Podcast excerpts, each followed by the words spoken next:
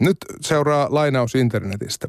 Ryhmä on ihmisille, joita huolestuttaa suomen kielen rappio, etenkin yhdyssanavirheet. Myös muista kieliasioista on soveliasta keskustella asiallisesti ja hyvässä hengessä. Tämä on siis lainaus yhden Facebookin suurimman suomen kieltä ruotivan ryhmän säännöistä, ja jäseniä tässä ryhmässä on lähes 33 000, eikä se siis suinkaan ole ainoa saman aihepiirin keskustelupaikka. Ja kieli siis kiinnostaa. Oman lusikkansa tähän kielisoppaan tuo myös tuore Kielen taju-kirja. Tervetuloa lähetykseen kirjan kirjoittajaryhmästä kaksi kolmasosaa, eli Irina Piippo ja Johanna Vaattovaara. Kiitos. Kiitos. Milloin viimeksi teidän kielen tutkijoiden piti googlettaa joku sana tai termi, jota ette suomenkielisessä tekstissä ymmärtäneet? Ja en nyt tarkoita sivistyssanaa, vaan jotain tämmöistä uutta termiä, joka tuli jossain tekstissä vastaan.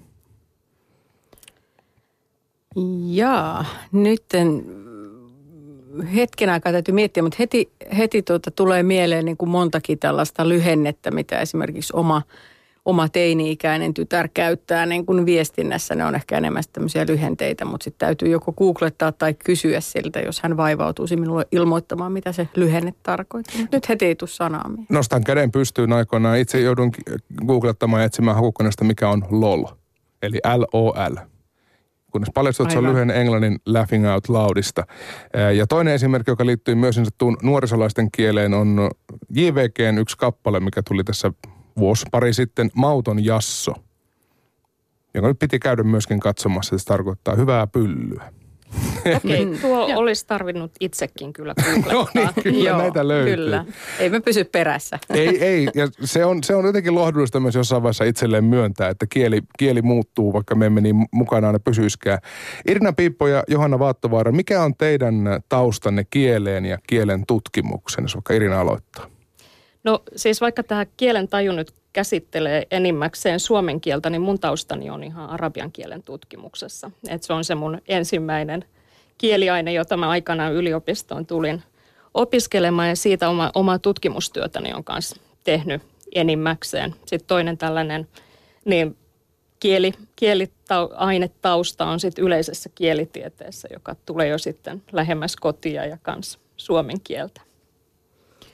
Joo, ja mä oon itse puolestani on, on tota, tehnyt väitöskirjan Suomen torniolaaksolaisnuorten kielellisestä ja alueellisesta identiteetistä ja sitten ähm, tutkinut Helsinkiin liittyviä kieliasenteita, kielitietoisuutta ja muun muassa stadilaista ässää ja, ja tota, sitten myöskin kielten opettajien kielinäkemyksiä. Että mulla on tämmöinen vähän monialle haarautunut tämä, tämä tutkimusrintama sitten.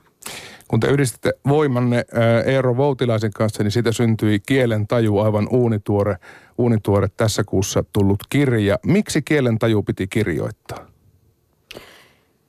Kielen taju piti kirjoittaa sen takia, että haluttiin vähän, vähän lisätä – aineksia siihen soppaan, mikä, mikä pyörii tuolla yleisissä keskusteluissa. Ja, ja kyllä tieteen kentälläkin tapahtuu koko ajan niin, niin paljon, että, että tutkijat eivät keskenäänkään pysy perässä, että mitä kaikkea tehdäänkään. Ja, ja kansainvälisiä vaikutteita tulee tutkimukseen niin paljon, mutta ihan ensimmäinen lähtökohta tämän kirjan, kirjan niin kuin kimmokkeelle siihen, että alamme käyttää aikaa siihen, että kirjoitetaan tällainen kirja, joka ihan alun perin ajateltiin ensisijaisesti niin sanotulle suurelle yleisölle, ottaa esiin sellaisia näkökulmia puhekieleen, erityisesti puhekieleen ja, ja sen variaation, jotka, jotka niin kuin niissä, niissä näkökulmissa, jotka yleisesti ottaen on mediassa esillä, niin ei ole päässyt juurikaan esille. Esimerkiksi näkö, näkemykset ja näkökulmat murteisiin on aika kansallisromanttisesti värittyneitä ja, ja näin poispäin, että nykytutkimus on sitten ottanut tähän – aika lailla toisen tyyppisiä näkökulmia. se oli ehkä juurikin tämä oli semmoinen, semmoinen konkreettinen lähtökohta, mutta aika pian sitten huomattiin, että, että on, on paljon muutakin, mistä oikeastaan kannattaa kirjoittaa ja, ja hyvin pian myös huomattiin, että, että paljon on esillä ja pöydällä sellaisia kysymyksiä, mistä niin kuin kannattaa käydä keskustelua myöskin ihan, ihan niin kuin omien oman tieteen alan ja, ja lähitieteiden alojen, alojen välillä, että oli, sitten suunnattiin tämä ihan laajemmallekin, myöskin akateemiselle yleisölle. Jos miettii tätä kahtia jakoa tai sitä parivaljakoa, että meillä on kirjakieli ja sitten meillä on se kieli, jota puhutaan. Niin eikö se ole näin, että tämä puhuttu, puoli, puhuttu kieli ja puhekieli on nimenomaan tutkijankin kannalta mielenkiintoisempi, koska se elää ja sitä käytetään päivittäin meidän kahden, kahdenkeskissäkin käy, kanssakäymisessä? No siis kyllähän hirvittävän mielenkiintoisia tutkimuskohteita löytyy sekä kirjoitetusta vuorovaikutuksesta että puhutusta vuorovaikutuksesta. Mutta jos mietitään sitä, että millä tavalla tuolla kielikeskusteluissa kieltä hahmotetaan, niin just se puhuttu vuorovaikutus yleensä jää sillä tavalla niissä kielikeskusteluissa lapsipuolen asemaan sillä tavalla, että niin, äm, se helposti leimataan sellaiseksi joko vääränlaiseksi tai yleiskielen suhteessa joten jollain tapaa huonoksi kielenkäytöksi. Ja ajateltiin, että otetaan nämä ihan tällaiset hyvin yleiset, äm, näkö, tällaiset stereotyyppisetkin näkökulmat kieleen jotenkin lähtökohdaksi lähdetään sitten avaamaan vähän niitä, että mitä tutkimus tällä hetkellä on sitten mieltä ja mitä tutkimuksella on kerrottavaa sitten kans just näistä puhekielestä ja tämän tyyppisestä. Ja sitten yksi semmoinen keskeinen asia on myös, että tähän puhutun ja kirjoitetun väliin asettuu aika, aika iso massa tekstejä. Siis ajatellaan kaikkia sitä nettikirjoittelua eri, erilaisin foorumein ja muuten, että, että se näkyy myöskin niin kuin tämmöisissä yleisissä kielikeskusteluissa ja kielen arvot, arvottavissa kannanotoissa ja muissa, että – ei oikein aina tiedetä, että miten pitäisi suhtautua tai miten, miten arvioidaan, miltä pohjalta arvioidaan esimerkiksi kaikkia sitä kieltä, mikä on ikään kuin puhuttua, mutta se ilmenee teksteinä mm. verkossa. Eli tämähän on semmoinen aivan massiivinen kielen, kielenkäytön muoto, puhutaan hybrideistä ja, ja, ja näin poispäin. Et se, on, se on kuitenkin verrattain uusi ilmiö, siis niin kuin maailman mittakaavassa ajatellen kuinka pitkään on – on, on kirjoite, kirjakieli ollut olemassa ja, ja näin, niin, niin se on, se on semmoista, semmoinen alue, mitä, mitä tutkitaan koko ajan enemmän ja enemmän. Ja, ja tota, se on myöskin tietysti sitten semmoinen aika mainio aareaita kielen käytön tutkijoille, jota me Irinan kanssa molemmat – ollaan, että me tutkitaan nimenomaan sitä, että miten, miten kieltä käytetään ja, ja sitten internet on aivan valtava resurssi. Nimenomaan se on eh, ehtymätön aineisto. Se on ehtymätön aineisto ja, ja tota, erityisesti kun on kiinnostunut kieliideologiasta ja kieli, kieliasenteista, niin sieltähän tulee koko ajan niin kuin materiaalia, joka on mikä kaikkein parasta ilman, että tutkija on puuttunut siihen mitenkään. Eli, eli tota, esimerkiksi jostain yksittäisestä asiasta – no vaikka nyt mm, e-, eilen tämän Hesarin jutun jälkeen, niin Hesarissa oli iso juttu tästä meidän kirjasta, niin siellä oli nyt jo aika, aika monta kymmentä keskustelupuheenvuoroa. Eli tämän tyyppisiä, siis se on vain esimerkki siitä, että tämän tyyppisiä foorumeja, jotka joskus äityy ihan niin kuin sata määrin seuraa kommentteja niin kuin johonkin tiettyyn kieliasiaan reaktiona esimerkiksi tai johonkin muuhun asiaan, niin, niin sitä, sitä voidaan sitten – analysoida ja katsoa. Sieltä tulee esiin juuri sellaista ajattelua kielestä, mitä, mitä kiele, mikä kielentutkijoilla on todella arvokasta, koska mm. sitä saa vähän heikommin, kun menet mikrofonin kanssa jonnekin, että kertoisitko nyt, mitä ajattelet kielestä, niin se on paljon heikompi, heikompi tapa. On, on ihan kelpo tapa, mutta, mutta toisenlainen tapa saada aineistoa. Niin, jos miettii sitä kynnystä, mikä on tavallaan tapahtunut vaikka 125 vuodessa, että jos silloin halusi jotain lehtijuttua kommentoida, niin sitä istuttiin kirjoituskoneen ääreen ja huolitellusti mietittiin, että miten minä saan tämän tekstini ehkä seuraavan päivän tai seuraavan viikon lehdessä julkaistuksi. Eli tavallaan se mm. kynnys on monotunut tosi paljon siitä, että miten, miten kielestäkin tässä tapauksessa, teidän jutun tapauksessa, niin miten kielestä voidaan keskustella. Me muisteltiin tuossa, niin kun, ennen kuin haastattelu aloitettiin, niin muisteltiin ää, tätä, reilun vuoden takainen kielitoimiston päätös siitä, että alkaa tekemään muoto hyväksyttiin, alkaa tehdä muodon rinnalle. Ja, ja sinä, sinä aikana se herätti erittäin paljon tunteita sekä nettikeskustelijoissa että myös ihan siis lehdistössä. Maamme suurin päivälehti Helsingin Sanomat otti jopa pääkirjoituksessaan kantaa päätoimittajan suulla, että, ää, että meidän lehtemme käyttää edelleen vain sitä yhtä ja ainoa, sitä vanhaa oikeaa alkaa tehdä muotoa. Niin ää, Irina Piippo ja Johanna Vaattavaara, minkä takia kieli ja sen käyttö ja sitä keskustelu nostattaa meissä pintaan välillä siis todella kuumiakin tunteita? No kieli on varmasti meille niin kuin toinen iho niin monella tapaa. Että siis se on toisaalta hirvittävän henkilökohtainen ö, asia ja tuota on paljon mietitty tässä, kun tästä ö, alkaa tekemään ö, niin tota, tapauksesta tämän kirjan yhteydessäkin ollaan keskenämmekin juteltu, että mikä siinä oikein on, että se saa aikaan tällaisia näin ö, valtaisia tunteita, mutta ehkä se on osiltaan sitten juuri niin kuin yleiskielen, yleiskielen kohdalla tällaiset van, vanhat ja hyvin tiukkaan ö, juurrutetutkin säännöt, että silloin kun niitä lähdetään muuttamaan, niin siinä sitten tuntuu, että lähtee elämältä jo semmoinen tuttu ja turvallinen perusta monella niin, tapaa. Aivan niin kuin sanottaisiin, että viisi kertaa kuusi on 31. mm. Et jotain sellaista, mihin on niin kuin totuttu ja opittu, että, että olen oppinut koulussa, että näin ei saa sanoa. Ja sitten yhtäkkiä, kun se on luvallista, niin se on vähän niin kuin petkuttamista, että ai jaha, nytkö sitten menee ihan leväperäiseksi tämä, tämä touhu, että – niin ja saattaa se, kyse. Varmaan mo, osittain. Niin monen kohdalla varmaan osa oli myös siitä, että suomen kielen kokee jatkuvasti jotenkin uhatuksi, että meille tulee lainasanoja. Nyt Joo. vielä tämäkin. Niin onko suomen kieli nyt jotenkin uhattuna tai, tai rappiolla, niin kuin tuossa esimerkiksi tuo Facebook-ryhmän säännöissä, jos sanotaan, että olemme huolestuneita suomen kielen rappiosta?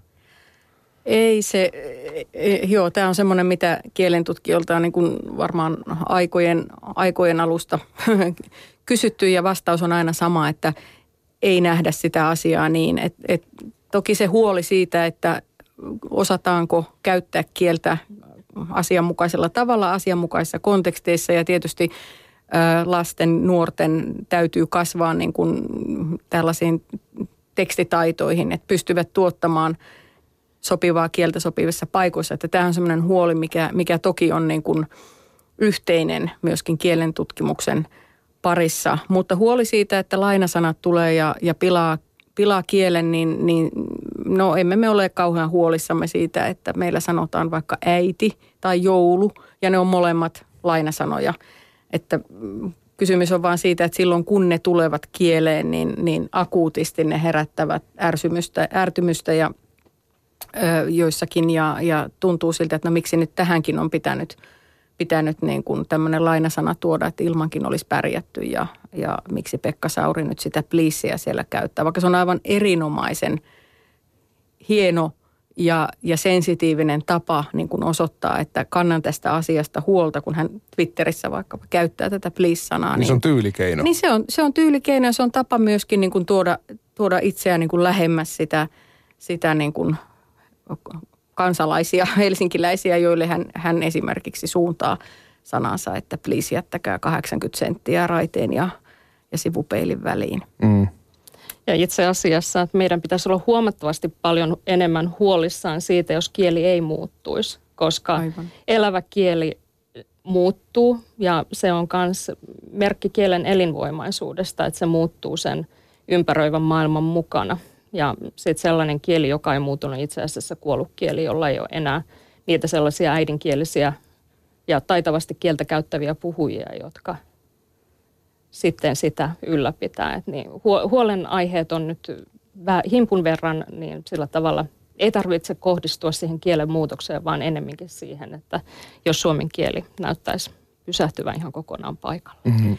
Ja vähemmän ehkä huomataan sitä, että kuinka paljon koko ajan tulee uusia suomen kielen sanoja kieleen. Siis ne ehkä niin kuin jotenkin otetaan sitten, ne pääsevät kieleen jotenkin vähemmällä huomiolla kuin sitten ne, ne semmoiset paheksutut lainasanat. Myös nyhtöpossu on aivan loistava suomen kielen Aivan sana. loistava, kyllä. kyllä. Ja, ja näitä on itse asiassa niin paljon, että ei tule heti, heti mm. nyt tässä mieleenkään, mutta tota, koko ajan niin kuin uusille asioille keksitään. Ja sitten tietysti vastaavasti jalkautuu ikään kuin ulos semmoisesta aktiivikäytöstä sanoja, joille nyt ei, ei tunnu olevan niin paljon tarvetta, mutta että kyllä, kyllä sanasto pyörii kaiken aikaa. Ja tietysti sitten myöskin kielessä erilaiset niin kuin, semmoiset pienemmät elementit niin elää sillä lailla, että niitä pystytään niin kuin todentamaan usein vasta sitten niin kuin vuosikymmenten saatossa, kun oikein systemaattisesti seurataan ja nauhoitetaan vaikka ihmisten puhetta ja seurataan niin kuin pitkällä aikavälillä, niin huomataan, että ahaa, tällä, tällä alueella sanotaankin nykyään enem, useammin kapea kuin kapea tai kapia. Et, että tämmöiset muutokset on sitten niin kuin vähän heikommin huomattavissa kuin ne sanaston muutokset. Niin ja niistä kirjoittaminen nettiin tai yleisöosastolle voi olla jo nillittämistä. Että kyllä silloin kun minä olin niin. nuori, niin täällä sanottiin kapee tai, kai tai kapea. Että nämä kokonaiset sanat ehkä myöskin ihmisiä enemmän sitten puhuttaa. Mutta yksi hieno esimerkki, sitä ei sen kummemmin kirjassa ollut, mutta se, että suomalaiset aika luontevasti jo esimerkiksi deletoi asioita. Minä jotenkin tajusin itsessä sillä tavalla, että se on nimenomaan se on eri verbi kuin tuhota, josta se on suora käännös, koska se nimenomaan tarkoittaa tuhoamista tietokoneympäristössä. Kyllä. Eli, eli tällä tavalla se jotenkin se on eri merkitys kuin se, mikä on se niin. suomenkielinen vastine. No tämä nyt oli vähän tämmöinen sivujuone tässä, mutta muuttuuko kieli nyt sitten 2000-luvulla tai viimeisen 20 vuoden aikana, niin muuttuuko se nopeammin kuin ennen? Voiko sitä mitenkään hmm. todentaa? No ensinnäkin, jos puhutaan kielen muutoksesta, niin se täytyy sanoa, että se sellainen äh, kielen, sanotaanko rakenteellinen tukiranka, niin se muuttuu ylipäänsä aika lailla hitaasti. Ja mä luulen, että se pitää paikkaansa myös tällä tavalla 2000-luvulla, ähm, missä siis sinänsä esimerkiksi tällainen kansainvälinen liikkuvuus nyt on ihan selkeästikin niin tota, ää, tällaista sitä on enemmän kuin ennen.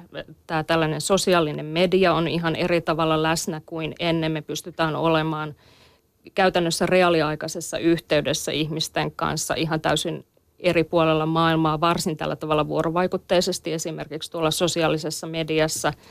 Että, ähm, ehkä, ehkä näitä tällaisia lainautuvia elementtejä tulee varmastikin kieleen nopeammin kuin joskus takavuosina, kun jos ajatellaan vaikka jotain amerikkalaista nuorisosarjaa, josta vaikuttuu, että on sitten television kautta tulleet vaikka suomalaisten nuorten puhekieleen, niin nyt niitä kanavia on enemmän ja ehkä se sellainen ihan henkilökohtainen yhteyskin sitten vaikka ikätovereihin toisella puolella maailmaa, niin huomattavasti taajempaa kuin ennen. Että joo, mutta ei se, tämäkään ei anna mun mielestäni mitään niin, aihetta sinänsä huolestumiseen. Joo, ja sitten yksi hyvä kysymys on se, että mikä on kielen muutos? Milloin me voidaan sanoa, että kieli on muuttunut? Että kielessä, niin kuin Irina totesi, on, on tosi paljon niin kuin erilaisia elementtejä läsnä ja meillä on valtavat määrät resursseja, jotka koko ajan jokaiselle kielenkäyttäjälle tarjoutuu ikään kuin malliksi tai ja välineeksi ja, ja keinoksi lainata ja käyttää ja kierrättää ja uudelleen kierrättää kaikenlaista sitä, mitä, mitä on meneillään ja mitä, mitä käytetään. Mutta sitten se, että, että milloin on kysymys jostakin ohimenevästä tilapäisestä käytöstä ja milloin sitten taas on kysymys jostain sellaisesta piirteestä tai ilmiöstä, joka huomataan, että tämä on jäänyt sieltä kymmenen vuoden takaa ja edelleen käyttöön. Että esimerkiksi juuri nämä nämä nuorten käyttämät emojit ja hymiöt ja kaiken näköiset niin kuin kirjayhdistelmät liittyen siihen, niin No itse on jo huomannut sen, että siinä vaiheessa kun on omaksunut jotain näistä, mitä nämä 15-16-vuotiaat käyttää, niin siinä vaiheessa se on jo ohi. Niillä on, niillä on taas jo uusi juttu liittyen siihen, että siinä vaiheessa kun alkaa vanhemmat omaksua, niin emme enää käytä tätä. Niin, siinä aika, aika myös poistua Facebookista, kun äiti pyytää kaveriksi. niin, niin juuri, Näin. jos ne ylipäänsä ovat siellä. Niin, enää siinä vaiheessa. niin. Mutta voiko kieltä koittaa jotenkin hallita? Siis meillä on olemassa kielilaki. Meillä on ihmisiä, jotka tituleeraa itseään kielipoliiseiksi. Niin voiko sitä ylipäätään hallita? Eikö se ole kuitenkin meidän kielen puhujien itsemme luoma koko ajan elävä organismi? Se on varmaan siis ihan paras kansanvalta on niin täällä kielessä. Et sitä ei kaikilta osin pysty hallitsemaan. Et tietenkin yleiskieltä ohjaillaan, sitä huolletaan, katsotaan, että se säilyy käyttäjilleen sellaisena resurssina, että sen pystyy niin kuin suhteellisen helposti oppimaan sitten koulussa, mutta kielessä on hirvittävän paljon sellaisia asioita, joissa päättää kansa. Kyllä, ja sitten ne päättäjät, jotka yrittävät huoltaa niin, ja huoltavat kieltä, niin sitten niin kuin tarkistavat näitä sääntöjä sen mukaan, että miten okei, nyt annetaan periksi tässä, koska tämä alkaa tekemään, alkaa tehdä, tämä on niin kamalan tasa-arvoinen käytössä ja miksipä sitten ei, Et, että tota, aina, aina niitä voi yrittää. Olisi ihan mielenkiintoista ö, mielenkiintoinen niin kuin skenaario miettiä, että jos ei minkäänlaista kielenhuoltoa olisi, vaan annettaisiin kaikkien kukkien todellakin kukkia, niin millä tavalla meillä niin kuin yhteinen ymmärrys niillä foorumeilla, jossa meidän todella täytyy ymmärtää. Meillä täytyy olla, kun ihmiset hakee työpaikkaa, niin ne kirjoittaa työhakemuksia. Jos meillä on minkäänlaisia normeja siihen, että miten toimitaan, miten kirjoitetaan auki asioita, niin, niin se olisi aikamoinen kaos varmasti. Että semmoinen yleinen, yleinen näkemys on, että, että että kielen, huolta, kielen huolto ja viranomaiset on liian hampaattomia tässä, että pitäisi määrätä enemmän, mutta mm, sillä on niin kuin rajansa, mitä, mitä, mitä voidaan ja mitä oikeastaan kannattaakaan tehdä, että, että kyllä sen kielen pitää elävänä, elävänä säilyä. Kun tässä jo mainittiin, mainittiin lait ja tämmöinen kielilaki, kielilakikin löytyy, niin kyllähän varmaan myös osa lainsäädännön hitautta on se, että se teksti pitää muovata niin, että se on mahdollisimman vähän tulkittavissa ja kaikkien ymmärrettävissä. Niin kai ne lakitekstit. Ja sen, ja sen no, takia ne, vaikka ne pitäisi olla tulkin, tulkinnattomia, niin kyllä niiden lukeminen monesti saa kokeneetkin aivot solmuun. Mutta kerta nyt saamme suomen kielen sääntöjen mukaan tehdä, niin aletaanpa seuraavaksi puhumaan murteista ja asenteista. Mikä saa savolaiset kuulostamaan lupsakoilta, karjalaiset iloisilta ja helsinkiläiset ylimielisiltä? Johanna. Joo, näihin, näistä voisi kaikista pitää niin kuin erikseen luennon, mutta noin lyhyesti sanottuna ää, meillä on kaikilla meillä, jotka ainakin meillä, jotka olemme kasvaneet ja enemmän tai vähemmän kasvaneet, syntyneet Suomessa, me, me tiedostetaan ja tunnistetaan erilaisia puhetapoja ja kytketään tietynlaiset puhetyylit tietynlaisiin heimoihin. Ja ne silloin kun tietyt kielen piirteet yhdistetään niin kuin tiettyihin voidaan sanoa stereotyyppisiin puhujayhteisöihin. Ne on, se on sitten pitkä tarina ja, ja hyvin, hyvin paljon kielen ulkopuolelle menevä tarina, että miksi, miksi savolaiset kuulostavat lupsakoilta, miksi, miksi he ju, juurikin lupsakoilta kuulostavat ja, ja miksi helsinkiläiset ylimielisiltä ja näin. Ähm, nämä, ne asenteet, mitkä näyttäytyvät nimenomaan kieliasenteina, niin tulee tosi paljon sieltä kielen ulkopuolelta. Öm, Helsinkiin liittyvät asenteet erityisesti menee kauas taakse aikaa, jolloin Helsinki kaupungistui, Helsingistä tuli tämmöinen aika, aika vastakkainen sille talonpoikaiskulttuurille, mikä, mikä muualla, muualla maassa oli – oli vallalla. Eli tavallaan se kansallinen kertomus muuttui. Ja, ja sitten öm, esimerkiksi tämän helsinkiläisen Sn tarinan yhteydessä, kun sitä, sitä on, on tullut tutkittua viime aikoina, niin siinä, siinä juuri tullut esiin se, että miten kamalan varhain alettiin paheksua esimerkiksi tätä tie, tietynlaista S-ääntämystä, joka kuulosti liian ruotsalaiselta.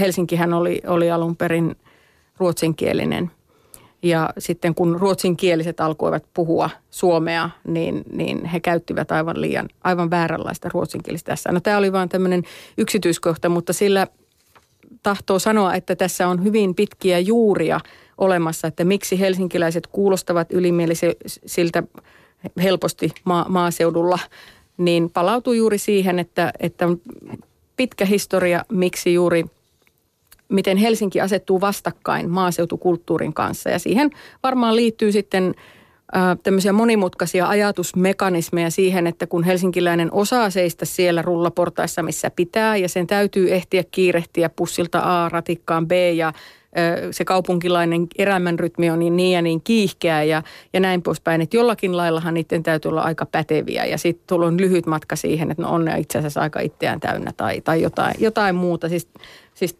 tämmöisiä niin kuin ikään kuin monimutkaisia ja, ja kierrättäviä ajatusmalleja siinä on taustalla. Et se, on, se on tietysti valitettava aina yksittäisten ihmisten ja yksittäisten puhujien kohdalla, että miksi suunsa tietyllä tavalla avatessaan niin, niin tulee leimatuksi joksikin, mutta tämä on se tämmöinen stereotyyppisen – maailmanjäsennyksen äh, melko välttämättömyyskin, että meillä on niin kuin stereotyyppisiä ajatteluja niin kuin monenlaista asioista ja kieli on vaan, vaan yksi niistä. Että, et, mutta et joo, pitkä vastaus lyhyen, lyhyen kysymykseen, että assosioidaan tietty asia tietynlaiseen heimoon ja, ja tota, tietynlainen piirre siihen ja yksikin pieni kielellinen elementti saattaa sen, sen laukaista. Niin vaikka tuntuu nyt siltä, että niin sanottu maakuntien Suomi tai niin kuin vahva heimo Suomi, se koko ajan sekoittuu ja, ja, ja median kautta myös kieli jotenkin yhtenäistä, mutta nämä ilmeisesti istuu aika syvällä. Niin kuin me mennään, niin kuin säkin vastauksia aloitit siitä, että kun periaatteessa se ruotsalainen tai helsinkiläinen S, se vanha ruotsalainen S on edustanut silloin ehkä esivaltaa ja tämmöistä niin kuin ylempää kansanluokkaa, sitä rikkaimpaa porvaristoa, niin se edelleen jopa niin kuin siis tämän ikäiset teinit tajuaa jossain tuolla Kajaanissa, että helsinkiläiset kuulostaa leuhkilta. Mielenkiintoinen. Mielenkiintoinen on ihmismieli. Mutta tästä voitaisiin pitää myös toinen pitkä luento siitä, kuinka paljon kielellä on, on, on vallankäytön välineenä voimaa ja muuta, mutta meillä ei siihen nyt tänään aika riitä, ehkä joskus toiste. Mutta puhutaan vielä median vaikutuksesta. Ennen kaikkea television ja radion merkitys puhekieleen, niin kuinka, kuinka mittava se Suomessa on? No siis kyllähän media ylipäätään se on voimallinen väline siinä, että tällaisella yhdellä lähetyksellä niin on kerralla ei vain se yksi tai viisi kuulijaa, vaan kymmenen, sata, tuhatkertainen määrä niitä kuulijoita. Eli just nämä tällaiset erilaiset kielen ilmiöt, niin ne tulee tutuksi medioiden kautta hirvittävän nopeasti. Että jossain sketsiohjelmassa jonain viikonloppuna esiintyvä hokema, niin se on sitten kerralla koko Suomessa seuraavana maanantaina kahvipöydissä ja koulujen välitunnilla sitten ihmisten huulilla. Ja kun toiset mediat sitten vielä kirjoittavat siitä, että on toisessa mediassa ollut tällaista, niin, niin kierrätysmateriaali on valmis. Eli, eli tietysti se, että media myös poimii toisista medioista kommentoinnin kohteeksi asioita, jotka sitten taas tulevat poimituksi ja kierrätetyksi jossain muualla, niin siinä mielessä kyllä, että – että kun aina paheksutaan, että mediassa, että toimittajat käyttävät niin huonoa kieltä, että sen, ne, sitä kautta tämä kieli pilaantuu, niin on, on tässä myös kyllä niin kuin paljon raikkaampiakin näkökulmia median vaikutukseen olemassa. Niin varsinkin tuntuu, että jos, jos olet yleisradiossa töissä, niin sinun pitäisi puhua kirjakieltä koko ajan kaikkien vieraidesi kanssa ja artikuloida hyvin selvästi, mutta onko tämä jotenkin myöskin tämmöisten kielen rappiosta huolestuneiden semmoista niin kuin avunhuutoa, että auttakaa nyt edestä siellä radiossa. Tai jotenkin syyllistäänkö tässä nyt myös turhaan ihan tavallisia puhetyöläisiä siitä? No kyllä mun mielestä siinä mielessä, että vuorovaikutuskulttuuri Suomessa on viime vuosikymmenen ja muuallakin kuin vaan radiossa ja televisiossa, muuttunut melko lailla. Että vuorovaikutuskulttuuri on rentoutunut. Me ei enää teititellä samalla tavalla kuin jokunen vuosikymmen sitten ja samalla tavalla sitten radiossa, niin siihen ohjelma, ohjelmakirjoon on tullut paljon sellaista jutustelua ohjelmiin mukaan, että kaikki ei ole enää sellaista käsikirjoitettua lukupuhuntaa kuin vielä niin kuin vuosikymmeniä sitten. Et niin, median kieli on muuttunut, mutta se repertuari on ennemminkin medioissa laajentunut, kun sitten olisi käynyt niin, että puhetyöläiset on menettäneet kielitaitonsa tai mm. jotain vastaavaa. Ja tutkimusten mukaan kyllä ihmisten asenteet on tässä väljentyneet myöskin, että, että ei enää odoteta, että, että median kieli on, on tietynlaista tai, tai radio, radiopuhe on tietynlaista. Että siinä, mutta edelleenkään ei haluta kuulla puhekielisiä uutisia tai, tai, tai murteella uutisia, että se, että jotta se kuulostaisi niin kuin luotettavalta ja asialliselta, niin sen täytyy olla mm. yle, yleiskieltä. No sanotaan, että ehkä vielä 40 vuotta sitten, niin tässä ei suinkaan olisi istunut Irina Piippo ja Johanna Vaattovaaran tohtorit Piippo ja Vaattovaara. Eli myös tässä ette tekään pahaksenne pannu, vaikka tämä on hyvin jutustelumainen hetki ollut. Eli siinä missä maailma ympärillä on muuttunut. Kyllä.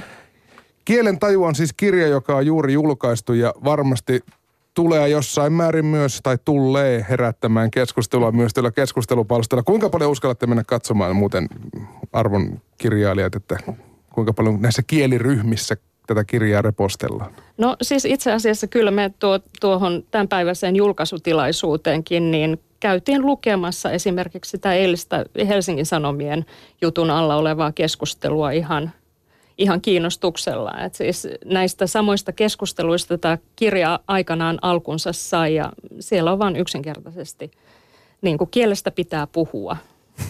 Se on aika Kyllä ja, ja sitten jos saa esittää toiveen, että jos tämä aihepiiri herättää kovasti tunteita, niin sitä suuremmalla syyllä toivomme, että lukekaa se kirja, koska, koska tämän kirjan kirjan tavoitteena on pyrkiä nimenomaan avaamaan ja ikään kuin sitä itseymmärrystä siihen kieleen, miksi minusta tuntuu tältä ja, ja minkä takia niin kieleen suhtaudutaan näin. Että tämä on yksi tämän kirjan funktio myöskin avata sitä, että mistä tulee ne monenlaiset tunteet ja suhtautumistavat kieleen. Mm, eli ennen kuin raivostutte ihmiset, niin laskekaa kymmenen ja lukekaa kirja.